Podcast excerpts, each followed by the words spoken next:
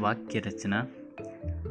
हम आज जानने का प्रयास करेंगे वाक्य रचना का निर्माण कैसे होता है, वाक्य रचना के कितने प्रकार होते हैं और किन किन संदर्भों में हम लोग शब्दों से निर्मित वाक्य रचना कर सकते हैं, उसके बारे में हम लोग इस अध्याय में जानने का प्रयास करेंगे।